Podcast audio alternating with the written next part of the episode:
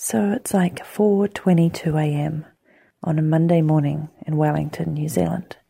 And I'm wide awake, unfortunately, because my mind is going all over the place. And it's odd because I've had thoughts popping in from every single angle. And I think this is pretty typical for what happens when you've got a lot going on in your head and a lot of important things are coming off at the same time. And everything that I was thinking about ultimately came back to why timing is so important and how to make the most of every single moment. It was exactly two weeks ago yesterday that Josh and I saw the house that we've now put an offer on that has been accepted, but is still not unconditional, which is the terminology we use in New Zealand to say that absolutely everything's going ahead and that the place will be ours once all the conditions are kind of met and that they have been met. So basically, it's saying there's no way you can get out of it and everybody should be happy. And we've been waiting on banks and waiting on deals and playing the banks off against each other and getting paperwork together and culminating on finances. And it just feels like, to me as an impatient Aries, it's dragging.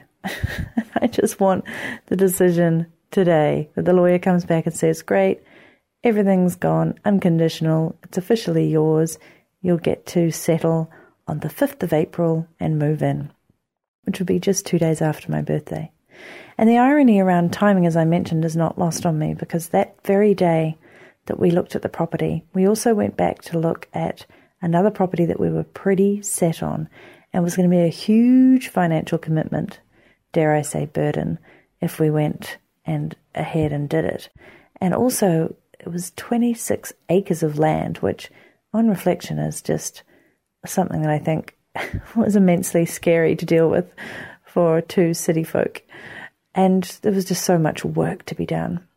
So interestingly, on that day we went to look back at it, is the day that we decided the one we'd seen earlier was in fact the culmination of our perfect wish list. The other reason why I think timing is so key is that, for example, over this weekend just gone, in my preemptiveness, I went to the SPCA, um, the Society of Protection for Care of Animals, and I was looking at dogs to adopt because I so desperately have wanted a dog for the last seven years of being on the road, living out of my suitcase, but have obviously never felt it's it's fair to do that and have never been in one place for long enough to even justify thinking about a dog. So I've instead dog sat and house sat and got my fix with every single dog that I've come into contact with. And I was a little preemptive because I, I saw this dog on Friday and she was beautiful. And so I went back Saturday and she already had an adoption pending on her.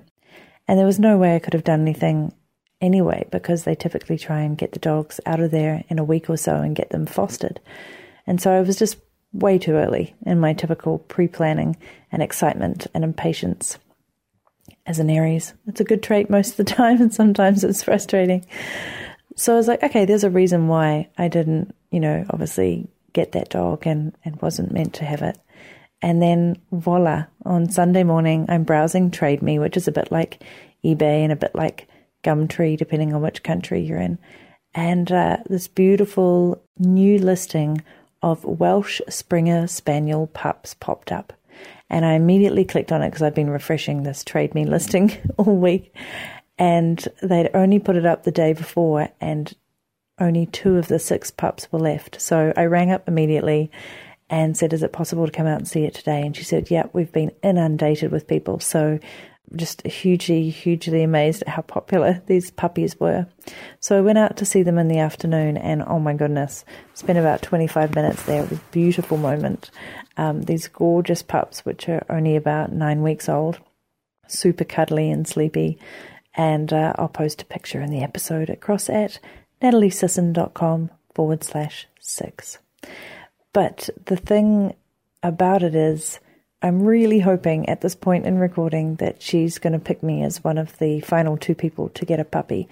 She said I'm at the top of the list because I've got a lifestyle property that we haven't even got yet, but we'll we'll have we will have it, and that both Josh and I work from home and that we're super active as well, and that there'll be plenty of space for the dog to run around, but also good fencing. So all these things tick the boxes. And the fact the mama dog immediately bonded with me, which she hadn't seen Millie do with many other people at all. So fingers crossed on all those things. And then I raced out of there to go and look at a second hand piano, also on Trade Me.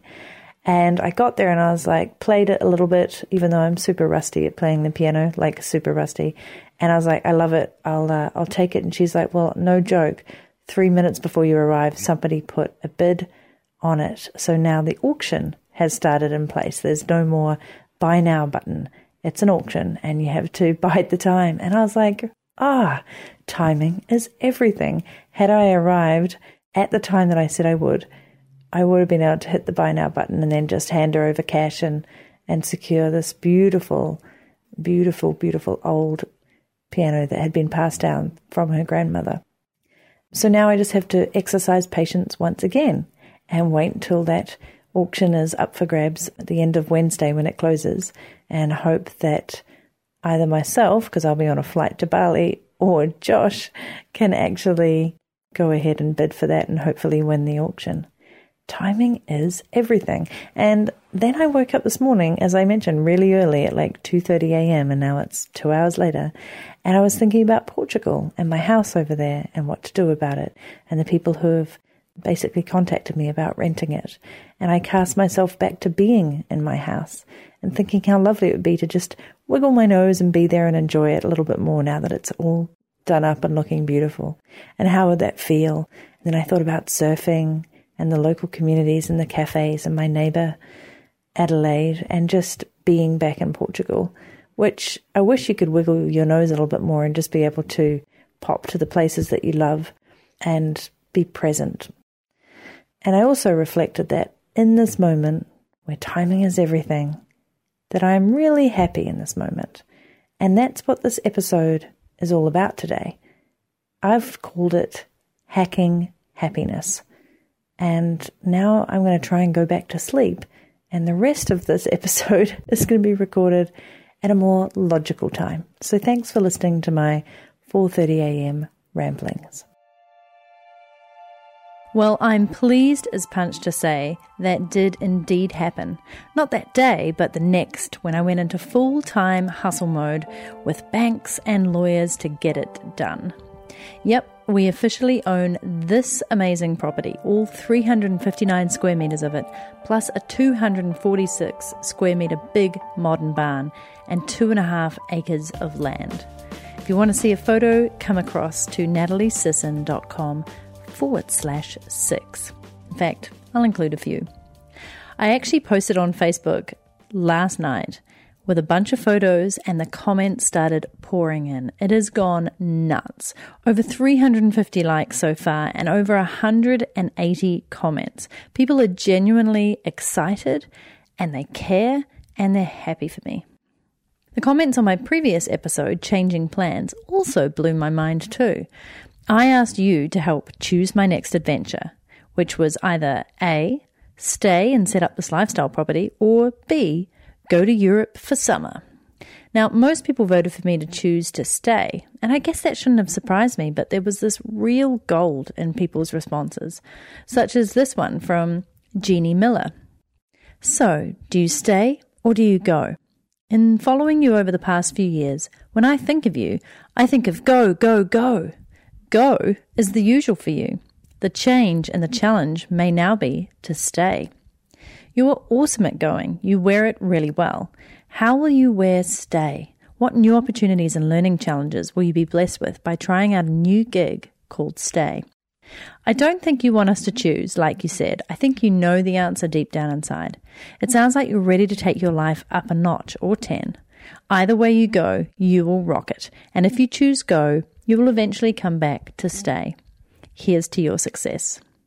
Thanks, Jeannie. Or this from Terrian Palmer Peacock. I'm glad you choose or are choosing to stay because that's what I felt sang from your heart. I love how you articulated freedom as whatever you choose it to be, and it does change as you grow and evolve. This sounds like a brand new chapter of freedom for you, and I'm intrigued to follow and support your journey. Plus, the property looks absolutely divine. You can't beat a homestead in New Zealand for back to nature beauty. All the best. And that's what this episode is about. I've entitled it Hacking Happiness because I believe it is possible to hack happiness. And I also think we're often misguided about what makes us happy. When I was at the SPCA on Friday looking at dogs to adopt, I found a beautiful young pup that I really wanted. And yes, I know that might have been a little premature given the house hadn't even been confirmed, but this is kind of how I work. Anyway, I went back the next day with Josh, and she already had an adoption pending on her. And while I had spent some time focusing on how cool it would be to have her in our lives and at our new property, my happiness was not dependent on the outcome. I wasn't attached to her yet. I do, however, know for sure that I get so much happiness from dogs and spending time with them. So rather than get caught up in the decision or outcome that didn't happen, I focused instead on the truth.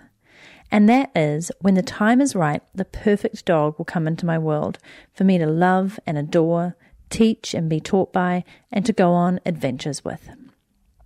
It's not an easy thing to do. Stop yourself from saying, when I get fit, I'll do X, or when I earn X amount of money, I'll be happy. And this is where Andrea Featherstone, a friend, former client, and fellow freedomist, comes in and shares her wisdom. Over at projectself.com.au, she is a mindfulness advisor and shows you how to live a bloody good life, as the Australians would say, but that was a really, really shitty rendition of an Australian. So she shows you how to live a bloody good life. And thankfully, she doesn't sound like that. Here's what she has to say on this topic. When it comes to happiness, the very first thing we need to realize is that our mind, like every other part of our body, is designed to keep us alive, but not to keep us happy and not to keep us fulfilled.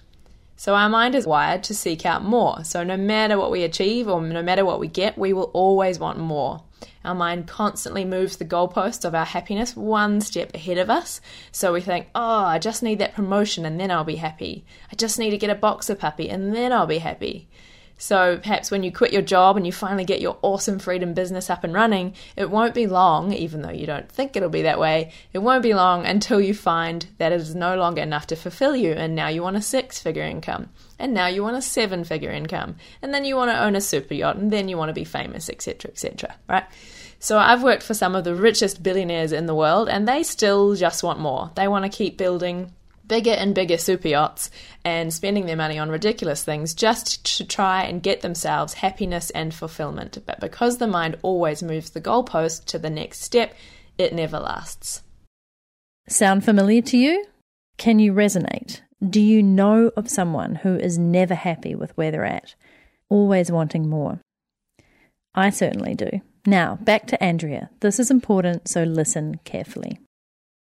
Our mind is wired to always want more because it's like a squirrel, basically, hoarding for nuts, like trying to save all the nuts in case we have a potential famine or a war. Our mind has not yet evolved to recognize that we're living in an era now where anyone lucky enough to be listening to this is living well above the survival line and no longer has to seek more, more, more just to be a buffer, you know, for future wars or famines, hopefully.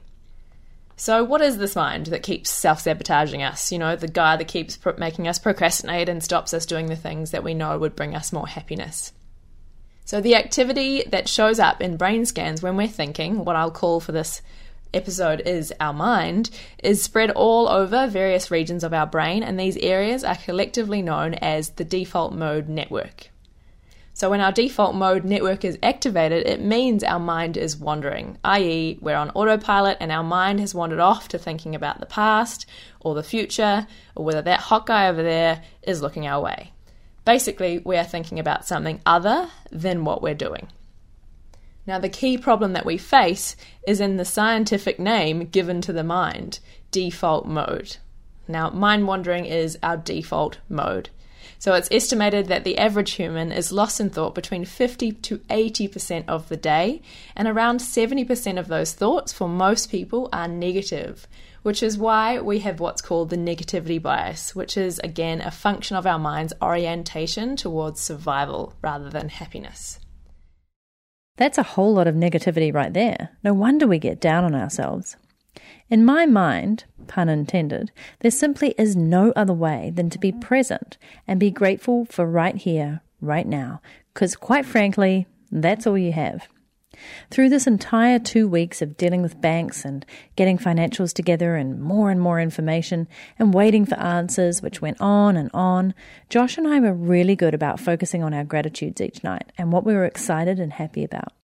We knew we'd get the outcome we wanted eventually, and we focused on being present in the right now and enjoying what we were learning from the process together, as this is Josh's first house buying expedition and my sixth. Can you believe it?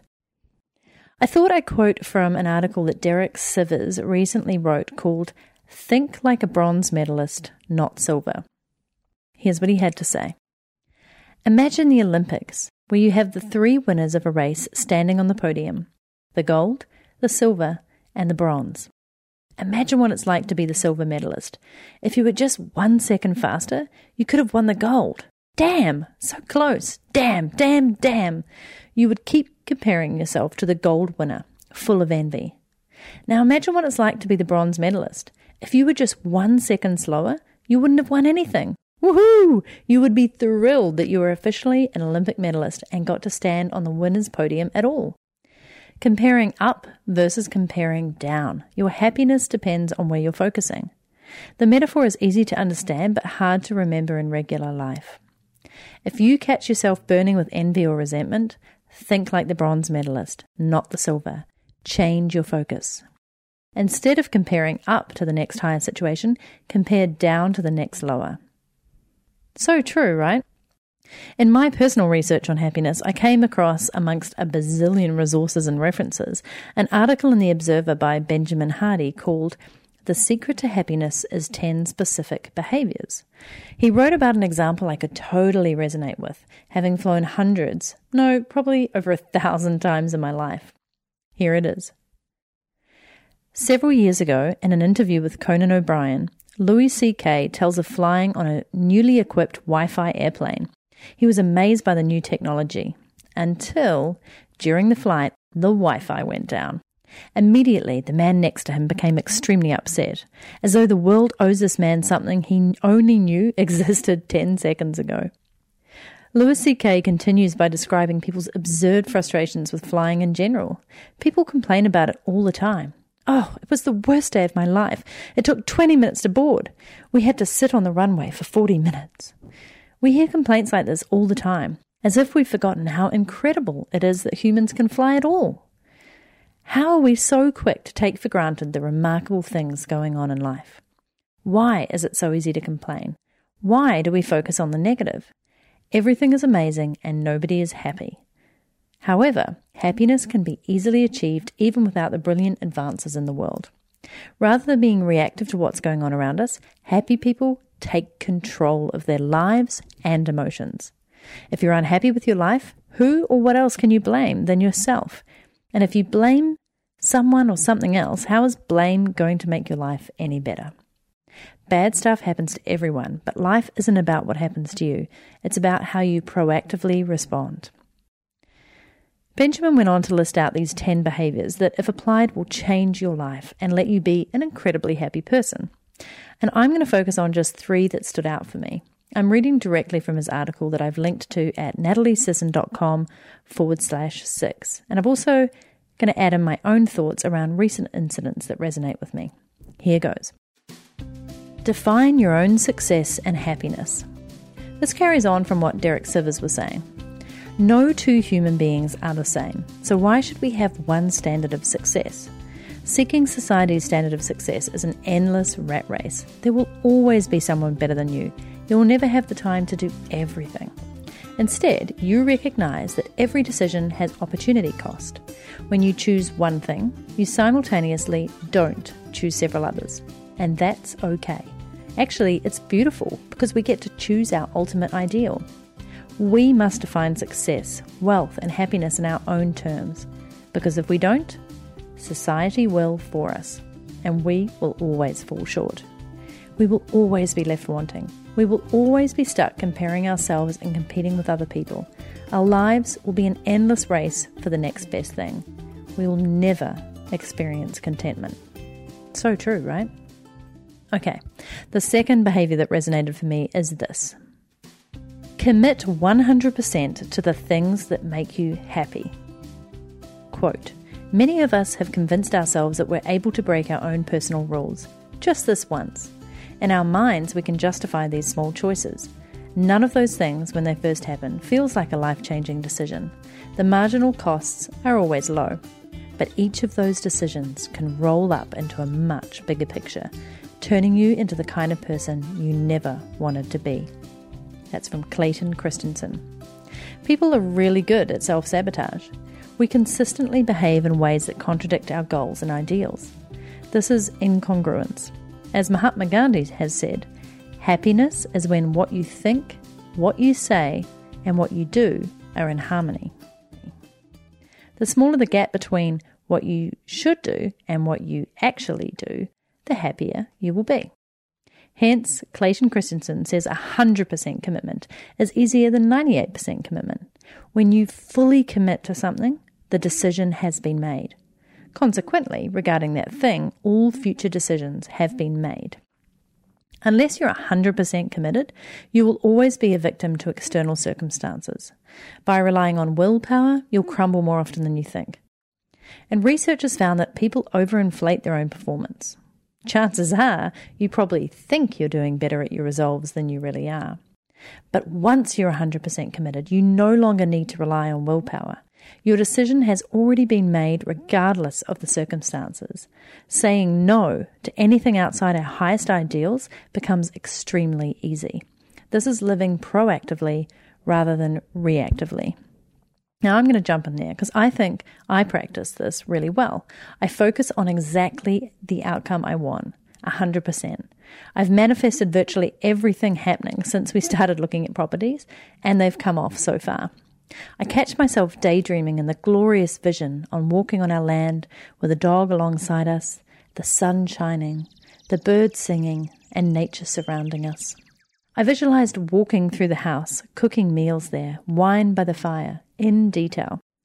Visualization is a really powerful method I've dabbled with in Ultimate Frisbee and also in speaking. And I realize I do it a lot more now in business and life to get what I want. Sure, I've wavered a lot during this house process, pointing out what might happen, thinking about what might not happen too, because that way I can deal with the consequences if something doesn't work out.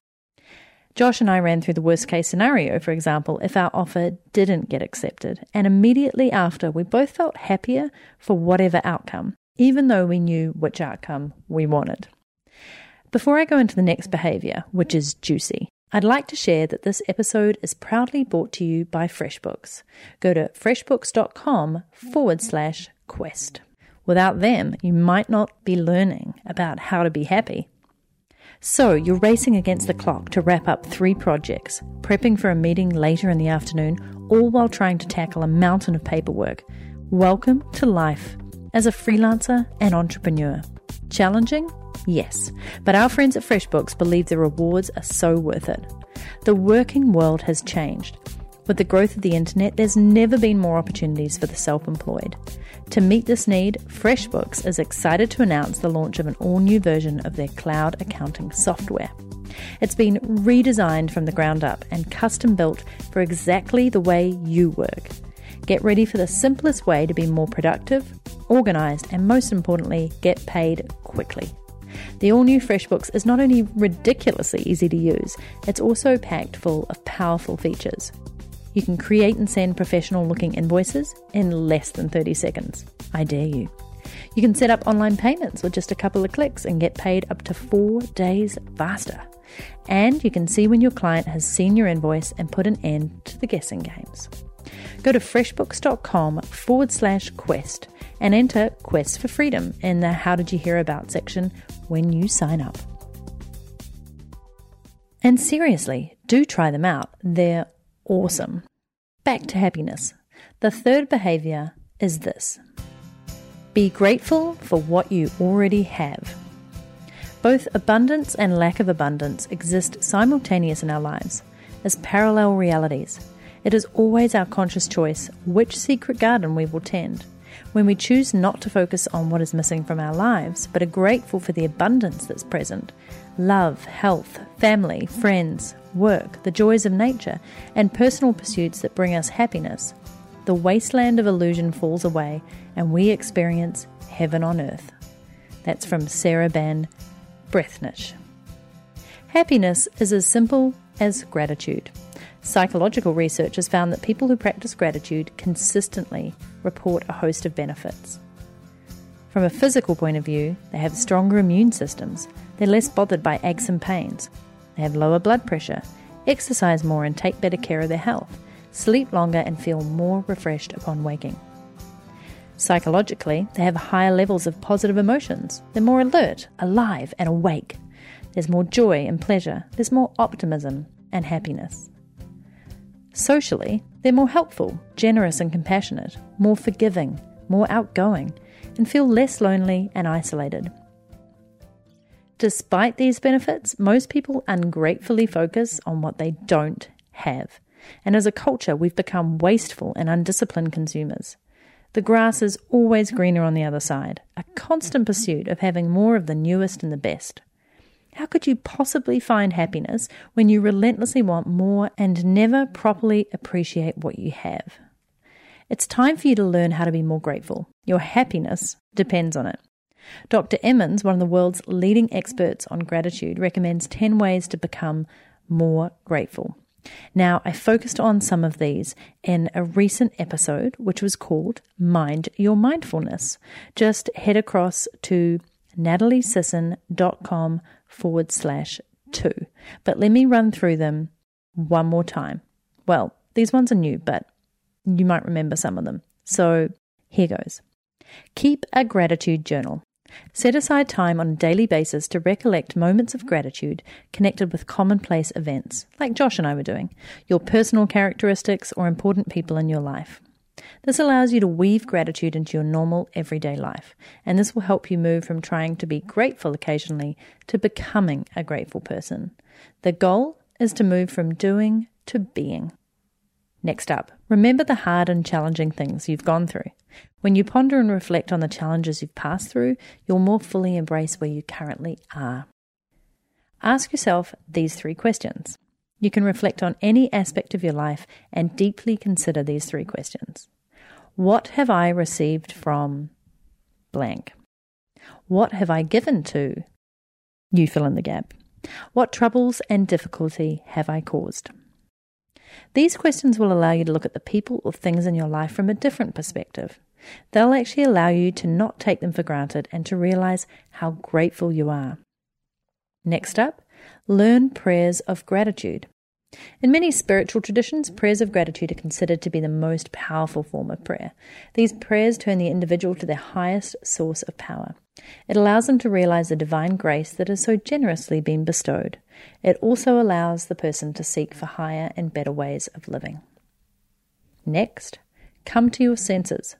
Literally, connecting more deeply with our body allows us to see it for what it is a brilliant and miraculous gift. Being more fully present as we touch, see, smell, taste, and hear facilitates appreciation for being human and alive. In this way, gratitude intensifies our lived experience. Next, use visual reminders. The two main impediments to gratitude are forgetfulness and a lack of mindful awareness. Consequently, putting visual reminders in common places triggers thoughts of gratitude. Dr. Emmons has found that the best visual reminders are people. Hi, I'm waving at you. It's Natalie. Just waving at you to tell you you're awesome today. Don't forget that. Okay, next. Make a personal vow to practice gratitude. Now, research shows that making an oath to perform a behavior increases the likelihood that the action will be executed. Consequently, you should make a personal and public declaration that you're going to be more grateful. Write it down. Share it on social media. Tell your friends and closest people. Yeah, you can do it right now. Tweet that, yo. Next, watch your language. Grateful people use words that ungrateful people don't use. They often use words like gifts, givers, blessings, blessed, fortune, fortunate, and abundance. Use these words in your vocabulary more, and you'll recognize more things to be grateful for. It's true. Additionally, in your language, don't focus on how inherently good you are. Rather, speak of how good things and other people have been for you. This will allow you to realize the abundance around you. The universe and everyone in it is your advocate. Next, go through the motions. Grateful motions include smiling, saying thank you, and writing letters of gratitude. When you do these things, you trigger the emotion of gratitude in your life. Say thank you more often. Say you love people more often. Smile at random strangers as you pass them by. Not only will it make you feel better, it is contagious. People are mirrors, they feel good and smile back. This will create a change reaction of positivity throughout the world. The ripple effects are endless. And finally, think outside the box. Dr. Emmons recommends creatively looking for new situations and things to be grateful for. What in your life have you not spent time being grateful for? What could you include in your life that will generate an inflow of gratitude? Mix it up.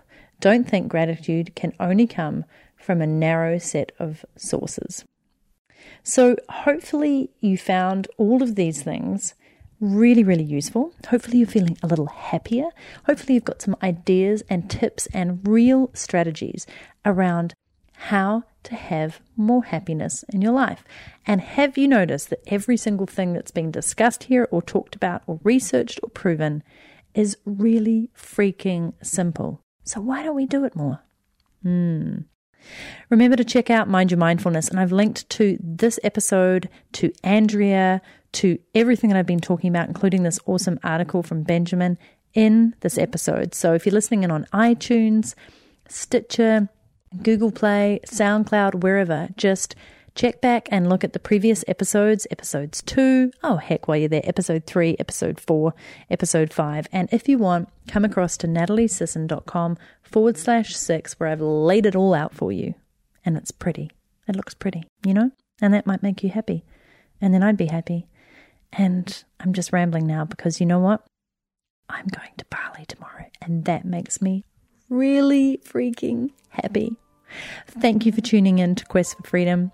I'll see you on the next episode when we're actually switching in to season two, which is all about essentially business freedom and firing yourself. I just know you really want to hear about that.